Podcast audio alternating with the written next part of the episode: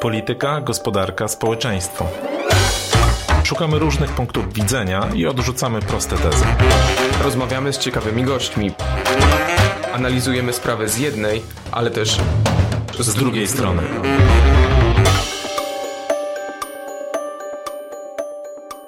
Tomasz Żółciak. Grzegorz Osiecki, a dzisiaj naszym gościem jest pan Ludwik Kotecki, członek Rady Polityki Pieniężnej, były główny ekonomista resortu finansów. Dzień dobry. Dzień dobry, bardzo dziękuję za, za zaproszenie. Mm, tak jak mam wrażenie poprzednim razem, kiedy był Pan gościem naszego podcastu, tak i teraz y, zaczniemy od tematu inflacji. Y, mieliśmy finalny odczyt y, GUS, z którego wynika, że inflacja konsumencka w październiku wyniosła 6,6% rok do roku. Ten finalny odczyt jest minimalnie wyższy niż ten wstępny, flash tak zwany. No ale pytanie jest e, dużo bardziej zasadnicze. Czy jesteśmy Pana zdaniem na kursie i ścieżce do celu inflacyjnego 2,5%, e, przypomnijmy, który e, cały czas chyba prognozy mówią o tym, że osiągniemy gdzieś w 2025 roku dopiero?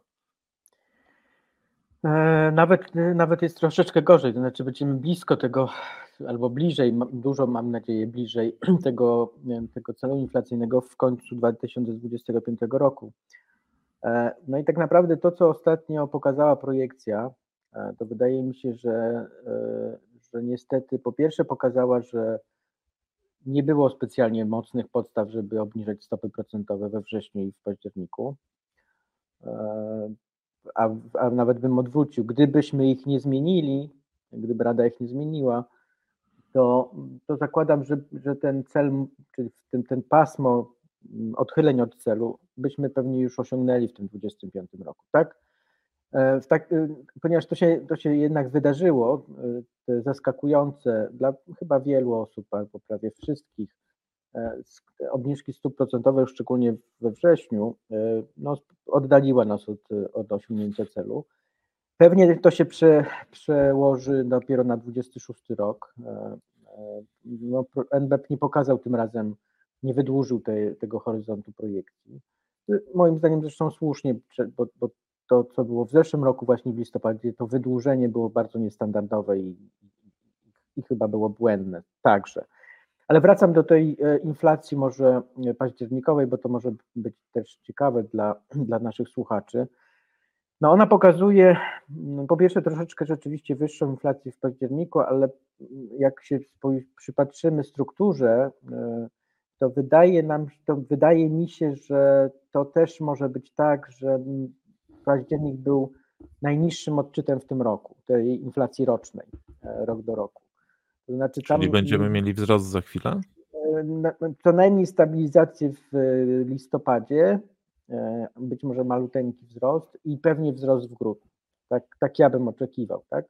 Czyli te 8,6 to będzie prawdopodobnie taka inflacja, którą, taka rekordowa. I teraz pytanie, dlaczego? Dlatego, że paliwa, tam jak, jak sobie popatrzyłem na strukturę, tak jak powiedziałem, to te paliwa, e, ten wzrost paliw, e, które mieliśmy już po, po 15 października, po wyborach, one nie są e, odzwierciedlone w tych, tych wynikach w pełni jeszcze. A, czyli tak? dopiero teraz zobaczymy. One się nam tak? przełożą na listopad, tak jest. Przełożą się na listopad i, i pewnie podbiją nam tą trochę tą inflację listopadową. To jest jeden powód, a drugi to jest taki, że tam efekty bazy wygasają. To znaczy ten efekt był szczególnie silny jeszcze właśnie w październiku, będzie słabszy w listopadzie i prawie albo bardzo słaby w grudniu. Dlatego jakby to, tak, tak ta ścieżka prawdopodobnie się będzie kształtować.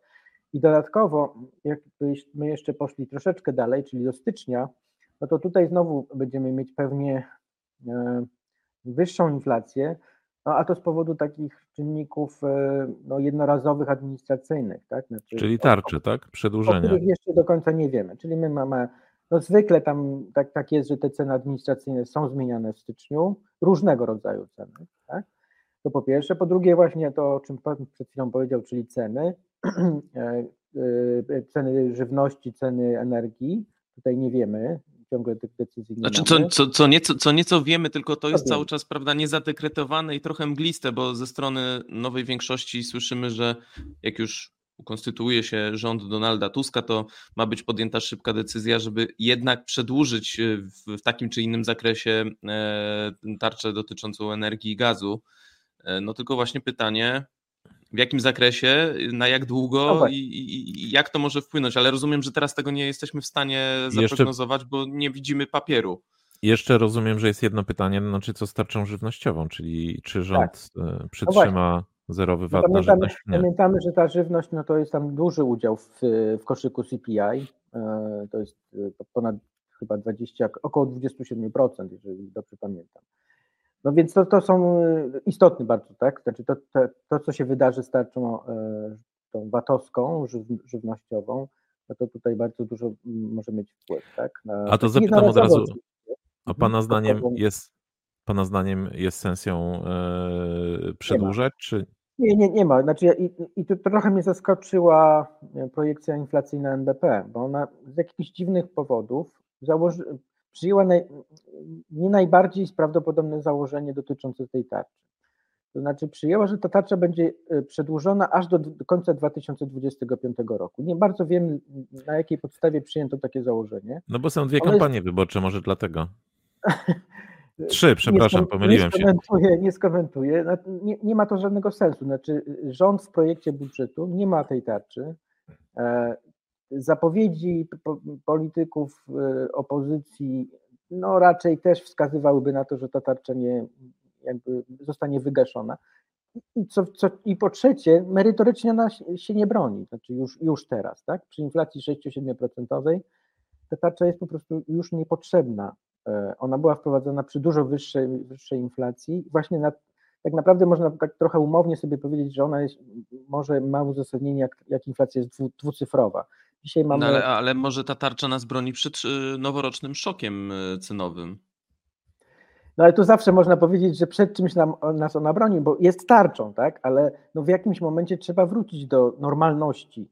E, I teraz e, no, chyba to, to jest ten moment tak naprawdę, tak? Znaczy nie ma, no ja nie widzę podstaw, żeby tutaj jakoś mocno jej tutaj bronić, tak?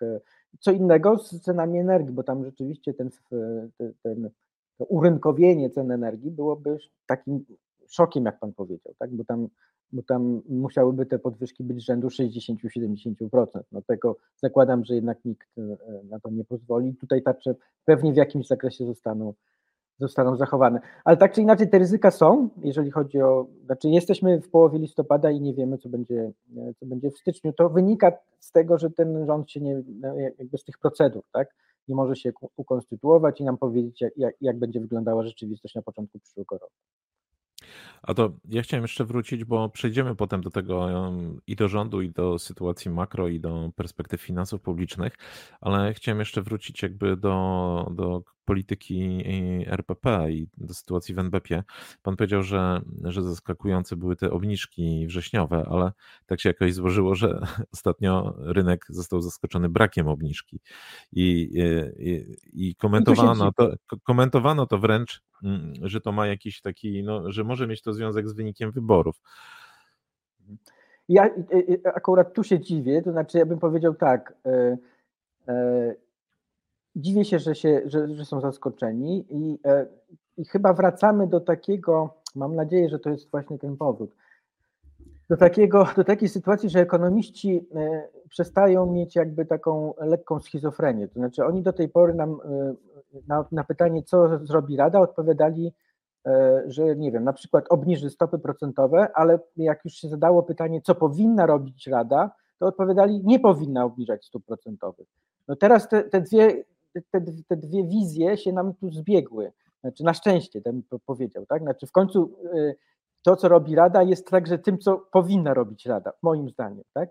E, w związku z tym na szczęście mamy ten powrót do normalności, także tutaj się, się, się jakby to, to, nam e, pojawiło i ta decyzja listopadowa o utrzymaniu stóp procentowych w mojej ocenie jest jak najbardziej zasadna. Znaczy to jest, nie ma, jeszcze raz wracam, nie ma podstaw do tego, żeby sądzić, że, infla, że problem inflacji jest jakby załatwiony raz na zawsze i, i, i tak naprawdę żadnych podstaw nie ma. Także one nie są widoczne w projekcjach samego Narodowego Banku Polskiego, tak?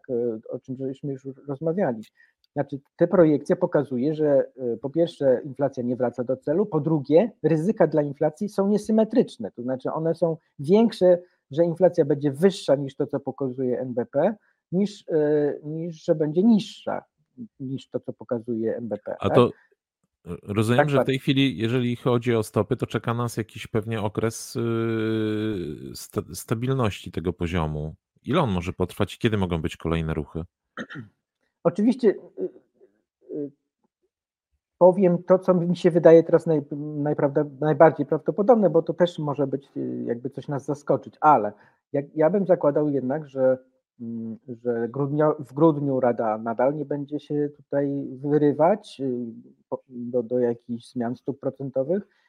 Podobnie pewnie w styczniu i może dopiero luty będzie takim momentem, bo tam się zmieni i koszyk, i, i będziemy już trochę wiedzieć o, o, o planach y, budżetowych, i będziemy już mieli rozwiane te nasze wątpliwości czy ryzyka związane z tarczami y, antyinflacyjnymi i tak dalej, i tak dalej. Wiele rzeczy się już jakby wyjaśni. No, a, a tak najbardziej prawdopodobny taki powrót do takiej dyskusji, co, co dalej, no to jest pewnie marzec, tak, kiedy będziemy mieć też nową projekcję y, y, inflacyjną w, w NBP. Więc to, ten wait and see mam nadzieję, że, że potrwa no, to kilka miesięcy teraz. To jeszcze chciałem... Proszę, do tego jeszcze dodam i też proszę zobaczyć, co się stało na rynku, znaczy, bo to też jest bardzo ciekawe, że rynek z dnia na dzień zmienił swoje oczekiwania co do stóp procentowych, co do tego, co się będzie działo ze stopami procentowymi w całym przyszłym roku. Znaczy, bo już teraz jest część ekonomistów, którzy mówią, że w ogóle Rada już yy, nawet do końca przyszłego roku nie zmieni stóp procentowych, a jeszcze yy, w październiku oni oczekiwali, że tam będą jakieś kolejne obniżki o, o, o kilka, no, kilka takich obniżek rzędu 0,25 punktów procentowych. Tak? No to się już teraz wygląda, że nie wydarzy i, dob- i bardzo dobrze, że wracamy do takiej racjonalności w, ty, w tych oczekiwaniach. A to jeszcze zapytam o taki jeden wariant, bo Pan mówi o tych asymetrycznych ryzykach, że większe są, jeżeli chodzi o to, że ta inflacja będzie wyższa niż spodziewa się NBP, e, niż spodziewają się analitycy. E, czy Pana zdaniem gdzieś jest jakieś niewielkie prawdopodobieństwo scenariusza, w którym stopy idą w górę? E, jest, absolutnie. Znaczy ja absolutnie bym tego nie wykluczał. Na, na, na dziś tego nie widzę, w takim sensie, że że no, no, no, nie widzę, tak? Znaczy w, w, tych projekcjach tego nie widzę, że tam żeby była jakaś mocne, mocna przesłanka, żeby tu już szybko reagować. Natomiast pamiętajmy o tych ryzykach, o których żeśmy rozmawiali. To znaczy te ryzyka nam tutaj mogą y, tą inflacji, tej inflacji trochę dodać, pewnie zwiększyć być może też lekko te oczekiwania inflacyjne. No nie wiemy tak naprawdę też, jaki będzie deficyt w przyszłym roku, jaka będzie ścieżka schodzenia z tym deficytem w 2025 roku, no bo pamiętamy, pamiętamy że procedura nadmiernego deficytu będzie, będzie yy, uruchomiona, więc no Polska będzie musiała jakby reagować na, na, decyzję, yy, na decyzję Rady Europejskiej w taki sposób, że będzie musiała pewnie pokazać jakąś ścieżkę konsolidacji finansów publicznych. No, te, te, rzeczy nam się wyjaśnią w ciągu najbliższych, no, tak jak powiedziałem, kilku miesięcy i wtedy no, miejmy nadzieję, że to nie będzie taka sytuacja, że, że będziemy musieli podwyższać te stopy procentowe, ale takiego ryzyka bym absolutnie nie wykluczał. Dlatego jeszcze raz wrócę. Lepiej było sobie poczekać e, z obniżkami i być pewnym, że już nie będziemy musieli jakby wracać do podwyżek, tak? A teraz no to ryzyko się te, takie, takie te, te, tego ryzyka nie można wykluczyć. O, tak. To jeszcze chciałem się e, trochę nawiązać też do tego wątku wcześniejszego zaskoczenia obniżką stóp, która no, duża obniżka wrześniowa stóp była ewidentnie wiązana jakby z sytuacją wyborczą, e, przynajmniej przez rynek. Prezes Glapiński był trochę, e, był traktowany jako, e, jako gołąb, jeżeli chodzi o tę politykę. Y, zmieniły się okoliczności polityczne. Nie, nie jest y, jakby tajemnicą, że mm, między Świętokrzyską, między dwiema stronami ulicy Świętokrzyskiej czasami są napięcia, zwłaszcza jeżeli to są, no, nazwijmy się, nazwijmy tak, y, osoby pełniące te urzędy z przeciwnych, czy, czy wywodzące się z przeciwnych obozów politycznych. Mieliśmy już kiedyś prezesa Skrzypka i ministra Rostowskiego. Pytanie, czy, czy Pana zdaniem prezes Glapiński może się zmienić razem ze zmianą władzy z gołębia w Jastrzębie? No to jest, to oczywiście nie znam pana prezesa Glapińskiego aż tak dobrze, żebym tutaj o, o, jego metamorfozach mógł mówić więcej. Natomiast wydaje mi się, że, e, no, że to przedłużanie tego okresu inflacji, wysokiej inflacji, podwyższonej inflacji, no nie służy także prezesowi Glapińskiemu i, i, i jakby siłom politycznym, które gdzieś tam są z nim kojarzone, tak? I dlatego uważam, że to jednak e, ten cel, e, ten cel mm, inflacyjny i ten, który jest bardzo jasno zapisany w ustawie o NBP, e, bo tak naprawdę my tylko, czy Rada ma pilnować inflacji, niczego więcej, powinien być no, pierwszorzędnym i najważniejszym celem i do niego powinniśmy jak najszybciej dojść. Koszty wysokiej inflacji, no to widzieliśmy w danych makroekonomicznych, tak?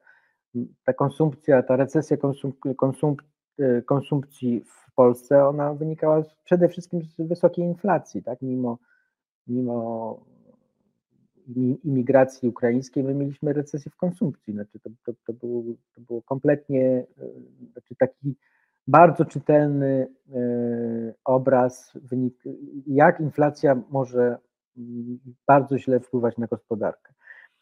Ja, ja myślę, że, że e, znaczy oczywiście ja nie wiem, jakie są te motywacje pana prezesa e, Glapińskiego. Mam nadzieję, że to nie jest polityka, jeszcze raz, ale no, też przestrzegałem i we wrześniu, i w październiku, że zmiany stóp procentowych nawet jeżeli e, część członków uważała je za uzasadnione, będą jakby wiązane z kampanią wyborczą i powinniśmy tego unikać. No niestety no nie byłem posłuchany, no te, te, te, te, te, te decyzje zostały podjęte i rzeczywiście tak było. One są, e, one były co więcej są, bo dzisiaj jesteśmy już po kampanii, a nadal się mówi o tym, że tutaj jest zmiana tej funkcji reakcji, że już teraz Rada, ponieważ się zmieniła władza polityczna, Rada nie będzie tak chętna do obniżek stóp procentowych. No to oczywiście szkodzi samej Radzie, takiej reputacji, po prostu.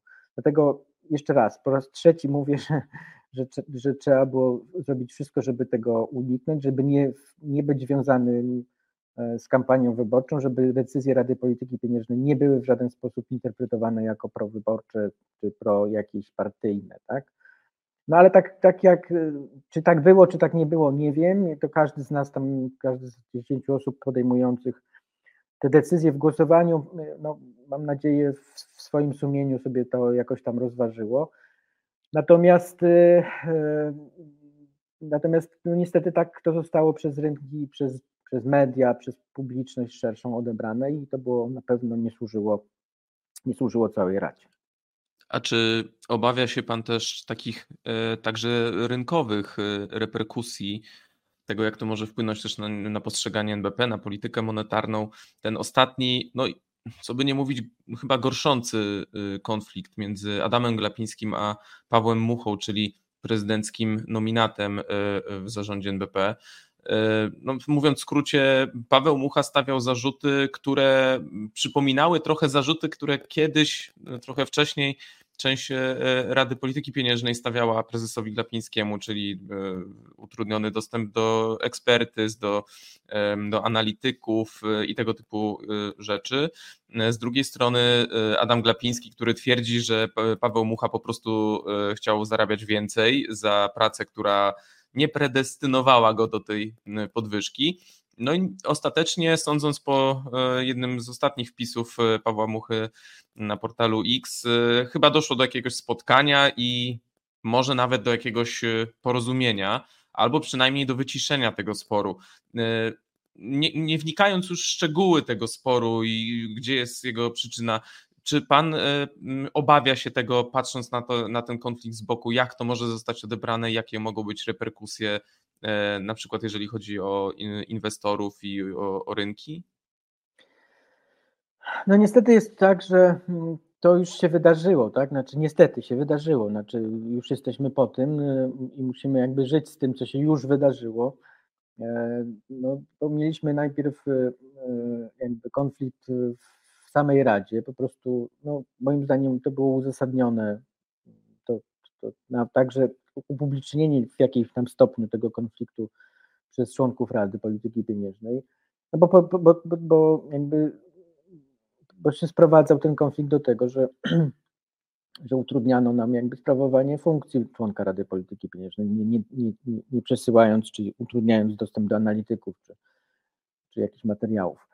Natomiast tutaj y, to, to, poszło oczywiście dalej, tak? Znaczy mieliśmy sytuację, że już nie tylko Rada, ale też zarząd się okazał takim ciałem, w którym jakby pojawiły się duże y, duże pęknięcia tak naprawdę, tak? No bo jeżeli e, członkowie, znaczy jeden członek zarządu e, e, kieruje sprawę do sądu w sprawie no, być może wynagrodzenia, oczywiście nie znam tego, tego, tego, tego wniosku pana, pana Pawła Muchy, E, I jednocześnie wiemy, że w tym, e, w tym zarządzie on nie był sam, ten, jako ten, który był skłócony, e, bo tam okazało się, że, że być może są jeszcze, jeszcze jedna czy dwie, czy nawet trzy osoby, które, które też mają jakiś tam problem. Wiemy też o, o, o braku dostępu do, też znowu do materiałów, które zarządowi, no wydaje mi się, są jakby potrzebne do, do sprawowania ich funkcji. To znaczy oni, my podejmujemy, Rada Polityki Pieniężnej podejmuje decyzje, ale, e, ale spotykając się raz w miesiącu na dwa dni, ale takiemu, takiemu codziennemu wdrażaniu tych, tych decyzji, czyli realizowaniu polityki pieniężnej, e, no jakby to jest dokonywane przez zarząd i on musi wiedzieć, o czym Rada rozmawia, jakie podejmuje decyzje, jaki jest kontekst tych decyzji i tak dalej. E, no i tutaj, jeżeli rzeczywiście było tak, że, że członkowie zarządu nie mieli dostępu do, do informacji, które no, były im potrzebne w, w tym wykonywaniu, w prowadzeniu tej, polityki, prowadzeniu tej polityki pieniężnej, no to jest o, oczywiście też zasadny zarzut, tak? No i oczywiście wracam do Pana pytania. Oczywiście to, to nie, to nie tylko, znaczy to bym powiedział tak, to jeszcze bardziej burzy ten prestiż tej, tej instytucji, tak? Znaczy ona, e, ona już miała potężne problemy z komunikacją chociażby, tak? E, to, to, to jest temat, który jest e, podnoszony od wielu, wielu, wielu miesięcy. Znaczy ta komunikacja jest kompletnie niespójna. Z, z jest za to bardzo widoczna, bo nie sposób nie zauważyć tych ja wielkich wiem, banerów. Ale, to nie chodzi o to, żeby ona właśnie była widoczna, tylko chodzi o to, żeby była spójna, profesjonalna, przekonywująca, tak, żeby nie chodzi o to, żeby memy, memy powstawały, no bo to jest poważna instytucja i, i to są poważne sprawy, a nie, a nie właśnie takie, takie gdzie, gdzie rzeczywiście w ostatnim okresie to, to i media, i, i, internauci sobie robią żarty tak, z, z tej instytucji. Znaczy pytanie, pytanie też, czy ta sytuacja za chwilę nie zrobi się jeszcze poważniejsza, że to nie będzie już kwestia stricte wizerunkowa, ale e, w opozycji, przepraszam, to już kwestia przyzwyczajenia, ale w nowej większości sejmowej słychać już e, takie głosy, że sprawa tego konfliktu pomiędzy Glapińskim i Muchą i może też ta wcześniejsza między Glapińskim a członkami Rady, może posłużyć jako pretekst, żeby postawić prezesa NBP przed Trybunałem Stanu, więc za chwilę może się okazać, jeżeli ten scenariusz będzie wdrażany, e, że będziemy mieli potężny kryzys i być może jakiś rozjazd kompletny między polityką fiskalną i monetarną. No ten rozjazd to, to on sobie może być, znaczy to są dwie niezależne polityki jakby gospodarczej i bardzo dobrze, tak zawsze było. A inaczej, tak zawsze powinno być. Natomiast czy tak zawsze było, no to tutaj, e, tutaj no też są, pojawiają się wątpliwości, chociażby ostatni wywiad e, pana Łukasza Harta, który był w poprzedniej Radzie Polityki Pieniężnej, no wskazywał na to, wskazywałby na to, że w 2020 roku taka no została jakby taka blankietowa zgoda Rady Polityki Pieniężnej na operacje te strukturalne, czyli skup obligacji, no wydana, ale, ale potem jakby to już, już się potem nikt Rady Polityki Pieniężnej nie pytał, czy to, czy to czy ta zgoda jest tylko, ma dotyczyć jakby oddziaływania na, dług, na, na, na, koniec, na długi koniec krzywej rentowności, już mówiąc trochę takim językiem, może nie do końca zrozumiałym, chodzi o długookresowe e, rentowności, czy też, e, czy też ma tworzyć e, taką przestrzeń fiskalną rządowi, tak? No i tutaj z tego, z tego doniesienia wynika, że tam nie było pełnej zgody co do tego, że, że NBP ma E, ma tutaj nam wygenerować jakąś dodatkową przestrzeń fiskalną, bo to nie jest od tego, bank centralny nie jest od tego, żeby to robić, tak? E, no i co, co więcej, no w 2021 roku, e, no to tam już były absolutnie głosy mówiące, że trzeba reagować po pierwsze poprzez to, żeby zakończyć ten skup, a on trwał, przypomnę, do listopada, aż do, do listopada 2021, a po drugie, żeby zacząć może jednak y, y, zaostrzać politykę pieniężną, czyli podnosić stopy procentowe, co zrobiono dopiero, zrobiono dopiero y, we wrześniu. E, w związku z tym to, to wygląda, nawet chyba w październiku, to wygląda no tak tutaj z tego punktu widzenia słabo, to znaczy nie jesteśmy tutaj, nie mamy tej jasności, czy, tam, czy, ta, czy ta niezależność NBP była taka, taka, taka no jednoznaczna, stuprocentowa.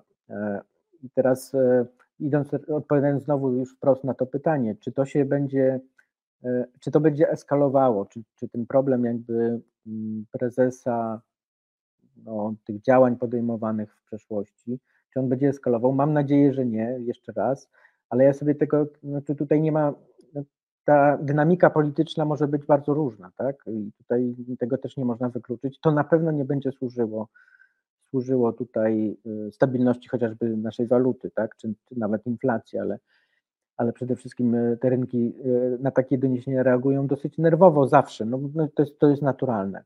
Natomiast, e, natomiast bym powiedział, że dosyć mimo wszystko dosyć łagodnie traktowały ostatni konflikt tak? Znaczy tam nie było jakichś wielkich ruchów. Znaczy, mówimy, mówimy o tym, o tym konflikcie prezesa e, Glapińskiego z, z panem prezesem Pawłem Muchą. Więc to może jakoś tam nie było traktowane jako jakiś wielki, ogromny problem, który, który rozwala e, instytucję. No to przejdźmy teraz do, do tego, co nas czeka w związku z otoczeniem gospodarczym i w związku ze zmianą rządu. E, mamy w tej chwili najnowsze prognozy Komisji Europejskiej, e, która przewiduje z jednej strony wzrost, który będzie systematycznie, e, stopa, stopa wzrostu będzie rosła z 0,4 w tym roku do, do 3,2 w 2025 roku, no ale przewiduje także wysoką inflację. Co więcej, Przewiduje także wysoki deficyt w sektorze finansów publicznych, bo prognozuje, że w tym roku on wyniesie prawie 6%, 5,8%, w przyszłym 4,6%, a w 2025 mm, niespełna, niespełna 4. To jest cały czas powyżej kryterium z Maastricht 3%. Jakie to tworzy warunki w tej chwili jakby dla polityki już y, no, fiskalnej czy dla scenariuszy gospodarczych? E, no to, to trochę już o tym mówiłem. Znaczy, nas czeka procedura nadmiernego deficytu. To jest jakby, no jak, jak już jesteśmy w bankach, to jak w banku mamy to. E, to znaczy, z, taką, e, z takim wynikiem za 23 rok na poziomie 5,8, może 6 nawet procent, wszystko jedno, może być 5,5 E, to to jest ewidentnie e, dużo, dużo, dużo, dużo za dużo, żeby ta procedura nie została uruchomiona. I teraz, a to oznacza, że jakby od czerwca będziemy, jakby będzie się od nas wymagało konsolidacji finansów publicznych i co więcej takiego, co, co, co mniej więcej co pół roku będzie to sprawdzane, w jakim stopniu my realizujemy te rekomendacje Rady, Rady Europejskiej.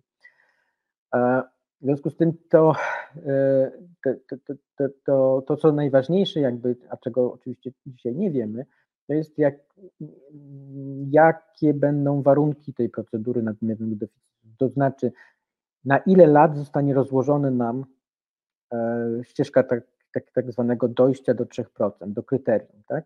No bo to nie będzie tak, że, że musimy mieć w 2000, w następnym roku, w 2025 roku już 3%, tak? To będzie rozłożone na kilka lat. No pytanie na ile? E, bo, e, bo to może być, mogą być 3-4 lata i wtedy, jeżeli tak będzie, e, to, to, to dostosowanie nie będzie tak bolesne. To znaczy wtedy sobie będzie można, będzie jakby czas na to, żeby nie szkodzić wzrostowi gospodarczemu poprzez bardzo ostrą politykę budżetową, fiskalną, E, poprawiać strukturę tego, te, te, te, tego budżetu po stronie wydatkowej. No wiemy, że tam ona nie jest specjalnie prorozwojowa, więc przydałoby się rzeczywiście popatrzeć na nią e, i ją tak poprawić. No i być może też miejsce na, na te obietnice wyborcze, które, które tutaj wszyscy oczekują, że będą spełniane. No właśnie, bo pan, pan mówi o dostosowaniu fiskalnym, a przecież tak naprawdę y, z tego by wynikało jest zacieśnie, zacieśnianiu, może trochę łagodniejszym, ale jednak zacieśnianiu polityki fiskalnej w kolejnych latach, a tam na, biurkach czy na stołach koalicyjnych leży cały full projektów, które raczej w drugą stronę idą, tak? Bo z jednej strony e, proponują zwiększenie wydatków, jak chociażby babciowe, e, z drugiej strony, no tak jak kwota wolna, oznaczają radykalny spadek e, dochodów, tak? Czy inne propozycje zmiany w składce zdrowotnej. I mm, czy ten ogień z wodą da się pogodzić? Da się pogodzić w dużym stopniu na pewno, da się pogodzić, natomiast to musi, to pogodzenie musi polegać na stopniowym realizowaniu tak, tych wszystkich obietnic. Nie, nie da się tego wdrożyć w 2024 roku wszystkiego, no bo wtedy oczywiście ten deficyt by, nie wiem, wyniósł, nie wiem, no, nie będę rzucał, bardzo dużo, dużo więcej niż, niż te 4,5, które się dzisiaj prognozuje, tak? W związku z tym to, to trzeba jakby sobie to sobie jakoś rozłożyć. No tu będzie pomagać ten wzrost gospodarczy, o którym Pan już mówił, tak? Znaczy to my przechodzimy na szczęście z tego, tego recesyjnego czy stagflacyjnego scenariusza, który mieliśmy w tym roku, czyli wysokiej, bardzo wysokiej inflacji i, i prawie zerowego wzrostu gospodarczego, e, na taki scenariusz jednak, że tam by powoli, by, powoli a, a, nawet być może troszeczkę lepiej niż wcześniej myśleliśmy, nawet szczególnie, nie tylko mówię teraz o prognozach komisyjnych, ale także o ostatniej korekcie danych przez GUS, które no, no zaskakiwały, tak? Tam, tam korekta za drugi kwartał wynosiła prawie 2 punkty procentowe. E, zostawmy to na chwilę. E, czyli ta, ta, sytuacja wygląda lepiej niż, niż jeszcze tam miesiąc temu myśleliśmy, że, że wygląda, jeżeli chodzi o, o realną e, część gospodarki. No i ona też będzie pomagać. Znaczy, pamiętajmy o tym, że strona dochodowa budżetu jest bardzo procykliczna. To znaczy, jeżeli odbija wzrost, to te podatki najczęściej odbijają jeszcze silniej niż sam wzrost. Tak? Czyli jest taka a, a, oczywiście to, co w tym roku widzieliśmy, czyli bardzo niski wzrost gospodarczy, powodował rzeczywiście duże problemy po stronie dochodowej, bo one są procykliczne także w drugą stronę, tak? To znaczy, jeżeli słabnie wzrost, to te podatki jeszcze bardziej słabną niż, niż sam wzrost, niż, niż proporcjonalnie do wzrostu. W związku z tym e, no, tego VAT-u nie było, e, no i tam z CIT-em też pewnie jakiś tam może mały problem. Natomiast e, to, to, to się powinno odwrócić, wygląda na to, że się odwróci. Niestety pytanie, wracając trochę do Rady Polityki Pieniężnej, pytanie, co z tym zrobi jakby Rada Polityki Pieniężnej, no bo to oznacza, że, że ta presja popytowa znowu wróci, tak, w jakimś tam stopniu. E, jeżeli to będzie łagodne i nie będzie się przekładać na wzrost oczekiwań inflacyjnych i na samą inflację, no to oczywiście stopy powinny być utrzymane, tak długo, aż będziemy wiedzieć na pewno, że inflacja wraca nam do celu. Tak? To jest dopiero ten moment, warunek moim zdaniem konieczny, który jeszcze raz wrócę po raz czwarty, mam nadzieję już ostatni, nie był, e, nie był e, spełniony we wrześniu i październiku. Tak? Nie widzieliśmy tego powrotu, a mimo to Rada podjęła tę decyzję. Błędną, jeszcze raz moim zdaniem błędną. No ale to, to się stało, większość Rady tak, tak zdecydowała E, więc, e, więc to można powiedzieć, że to, to, jak, to jest jakiś tam. E, no ale teraz w, w listopadzie nie jakby refleksja przyszła, uznano, że tego kontynuować nie można, te ryzyka są za duże, inflacja powinna, powinna być bardziej pilnowana. No więc wracając trochę do, do, do tej makroekonomii, do, tego, do tej polityki fiskalnej. No tutaj znowu jest kilka rzeczy, które, na które odpowiedzi nie znamy. Mówię o, o procedurze, o, o, okresie dostosowań, no o samej właśnie filozofii polityki budżetowej nowego rządu. Tak? Znowu, się tak naprawdę nawet nie wiemy, kto będzie ministrem finansów. A pana, pana ktoś o to nie pytał? Tak zapytam. O to, czyli? O to, o to y, czy, czy nie chce pan się przesiąść z jednego fotela z jednej strony świętokrzyskiej na drugą? Nie, nie, nie.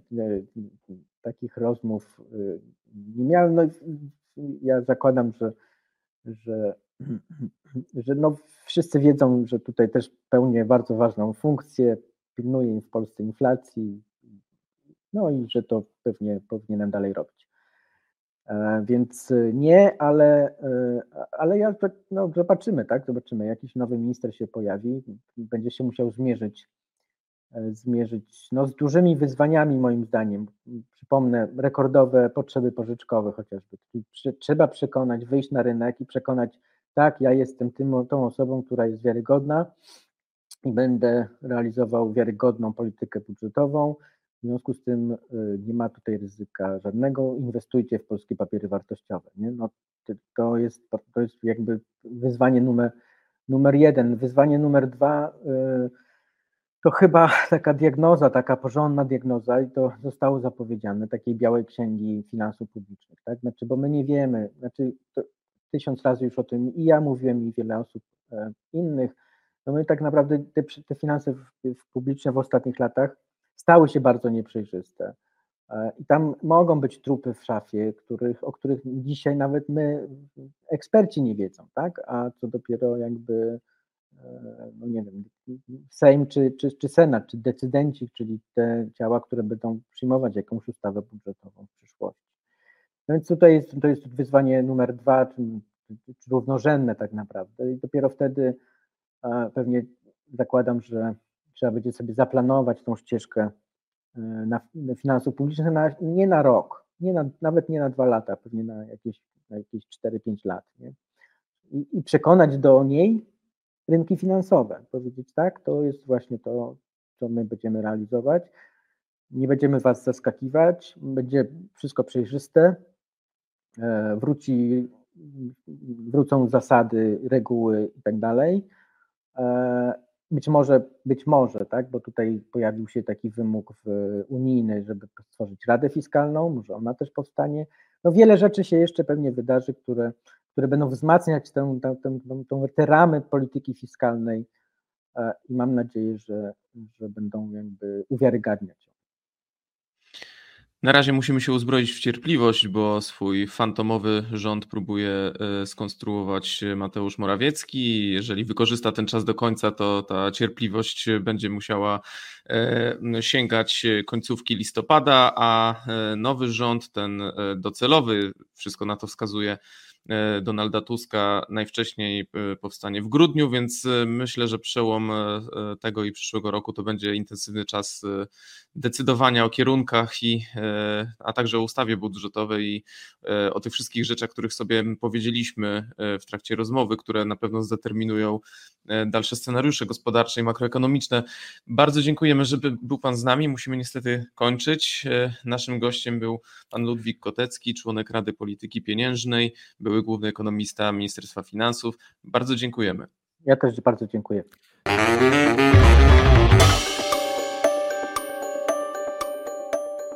Witamy w części drugiej, e, w której zastanowimy się nad tym, e, jakie plany na najbliższe dni i tygodnie snuje opozycja. E, wygląda na to, że to, co nas czeka, to jest taka seria to ja już, dość ja kontrowersji. Wiem, powiem.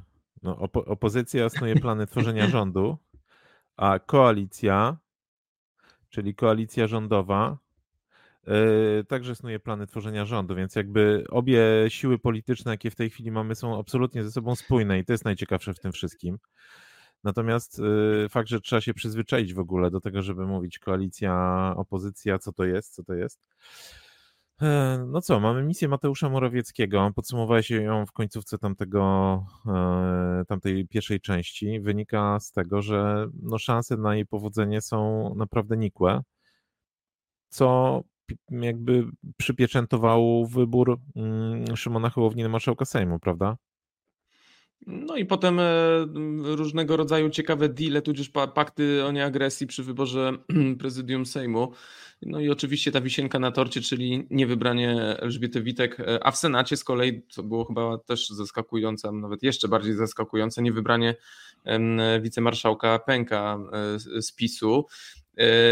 Ale no cóż, no wygląda na to, że czeka nas wiele takich cała seria takich kontrowersyjnych decyzji, które moim zdaniem niebezpiecznie zbliżają się do poziomu kontrowersji, który obserwowaliśmy w latach 2015-16, kiedy PiS przejmował rządy i stwierdził, że teraz będzie forsował własny model e, polskiej państwowości.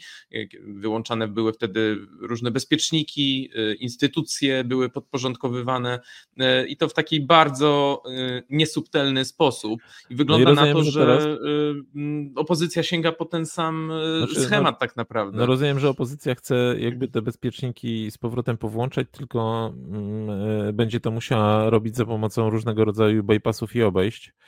E, no bo nie jest w stanie tego zrobić wprost, bo jeżeli chciałaby przyjąć ustawy, no to nie ma większości do odrzucania wet. E, ma prezydenta, no nie ma większości konstytucyjnej, żeby pewne rzeczy zmienić, więc faktycznie będziemy świadkami tutaj wielu takich wydarzeń, które E, e, będą budziły duże emocje i będą bardzo gorące. No sami opisujemy, że szykuje najpierw e, uchwały, których celem jest odwołanie tak zwanych sędziów dublerów powołanych przez PiS w roku 2015 w końcówce, a których powołanie końcówce tego roku ówczesny Trybunał Konstytucyjny uznał za nieuprawnione. No, i na pewno będziemy świadkami takiego przyciągania liny tutaj y, w trójkącie, a w zasadzie pewnie między prezydentem a większością y, sejmową, bo, bo PiS, PiS, jak widać, gdzieś tam będzie stał trochę z boku chyba, bo on też nie ma w tej chwili instrumentów.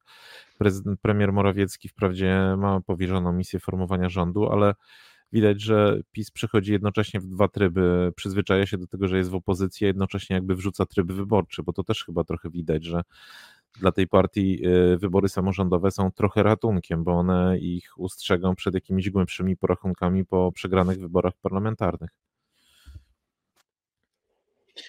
Czeka nas, y, y, mam też wrażenie, nie tylko kilka kontrowersji, ale być może nowych patów, y, których wcześniej żeśmy y, nie doświadczali, albo przynajmniej doświadczaliśmy ich w trochę w innym charakterze i zakresie, bo weźmy na przykład ten Trybunał Konstytucyjny, to co, to, co ma pójść na pierwszy ogień y, tej ofensywy legislacyjnej KO trzeciej drogi lewicy, no jeżeli to pójdzie w jakieś dziwne strony, to może się okazać, że w Trybunale Konstytucyjnym zasiadać będzie albo 12, albo 18 sędziów tak naprawdę, bo jeżeli, e, jeżeli e, w, pójdzie to w stronę taką, że jakimś sposobem, choć to też przecież nie jest pewne, uda się nowej większości usunąć ze składu trybunału, trybunału trzech sędziów, tak zwanych dublerów, e, no to powiedzmy, że oni jakoś uszanują te decyzje, choć akurat w to wątpię, to będziemy mieli zamiast 15